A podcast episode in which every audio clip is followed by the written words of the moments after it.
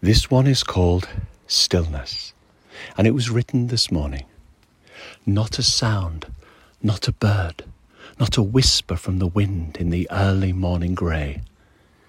For the air is as soft and as gentle as silk, and as quiet as the skies in the opening dawn of this September day. As if each tree, each branch, each leaf lies waiting in a silence so deep in the awakening earth, waiting, wondering, watching for a sign from a hidden rising sunlight. The autumn slowly slumbers on, sleeping unheard.